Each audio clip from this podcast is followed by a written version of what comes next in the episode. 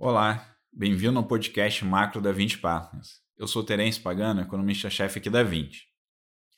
Começando pelo cenário internacional, a epidemia de coronavírus tem gerado um forte movimento de avenção a risco no mercado nos últimos dias. Tem havido um aumento do número de mortes e de pessoas infectadas, e ainda não é claro o grau de propagação e o grau de extensão que esse vírus pode atingir. Esse vírus tem levado o governo chinês a adotar algumas medidas bastante duras para impedir a disseminação do vírus. Colocou algumas cidades em quarentena e também acabou estendendo o período do Ano Novo Lunar Chinês na tentativa de fazer com que as pessoas viajem menos e o grau de propagação do vírus diminua, tentando diminuir os danos. Por um lado, o governo está reagindo de maneira bem mais rápida do que em episódios anteriores, tentando impedir que eh, o vírus se propague muito rapidamente e atinja um nível de letalidade, por exemplo, que o SARS em 2003 atingiu. Mas, por outro lado, tem suspeitas que talvez esse vírus seja mais forte e mais potente do que o SARS lá em 2003, porque o, o vírus talvez ele possa ser transmitido mesmo no período de incubação das pessoas dificultando né, o controle sobre a propagação do vírus.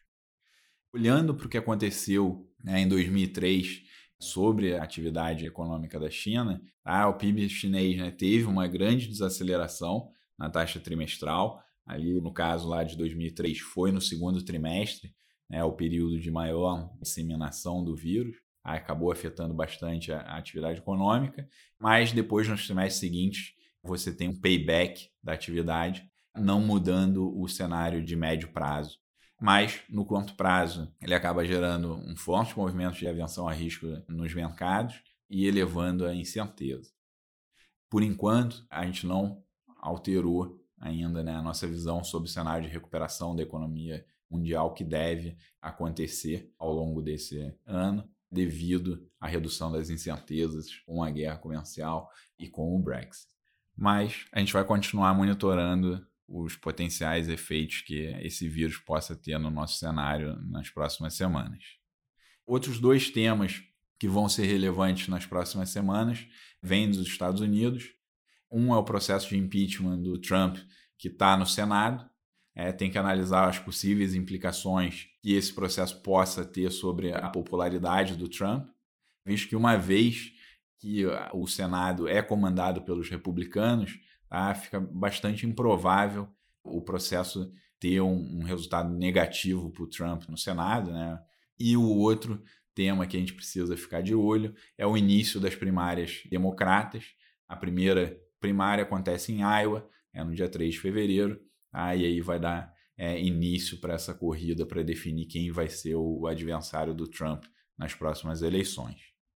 Bom, aqui no Brasil foi divulgado o IPCA 15 na última semana, veio em linha com as expectativas, mas olhando as medidas qualitativas do número, foi um número pior. Teve aumento dos núcleos de inflação, mas na nossa visão, essa piora qualitativa que teve ainda foi muito influenciada pelo choque de alimentação que a gente viu acontecer em novembro e dezembro.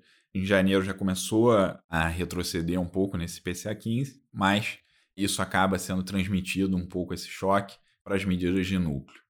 Como a gente espera que esse choque de alimentação seja revertido completamente agora nesses próximos meses, a gente acredita que esses efeitos negativos ali sobre os núcleos de inflação tendem a se dissipar e os núcleos voltem a recuar.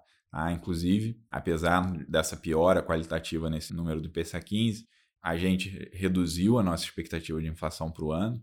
Então, o IPCA né, saiu é, de 3,5 para 3,4. E o mercado também está fazendo um pouco esse movimento. As expectativas do Focus também recuaram né, e vem recuando nas últimas semanas. Pelo lado da atividade econômica, a gente continua vendo sinais né, de uma recuperação gradual da atividade. Os últimos números do CAGED, de criação de empregos, foram positivos, mas, por outro lado, né, você tem alguns outros indicadores frustrando um pouco as expectativas ali no quarto trimestre, é, os dados de, de, produção industrial, de vendas no varejo.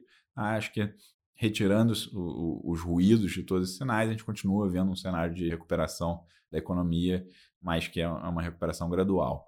Nossa expectativa, acho que diante desse cenário né, de inflação bastante tranquila e um cenário de recuperação da economia gradual, a gente vê espaço para o Banco Central continuar o processo de corte de juros, fazendo mais um corte da Selic, levando ela de 4,5 para 4,25 na próxima reunião do Copom. Bom, pessoal, eu vou ficando por aqui. Até o nosso próximo podcast.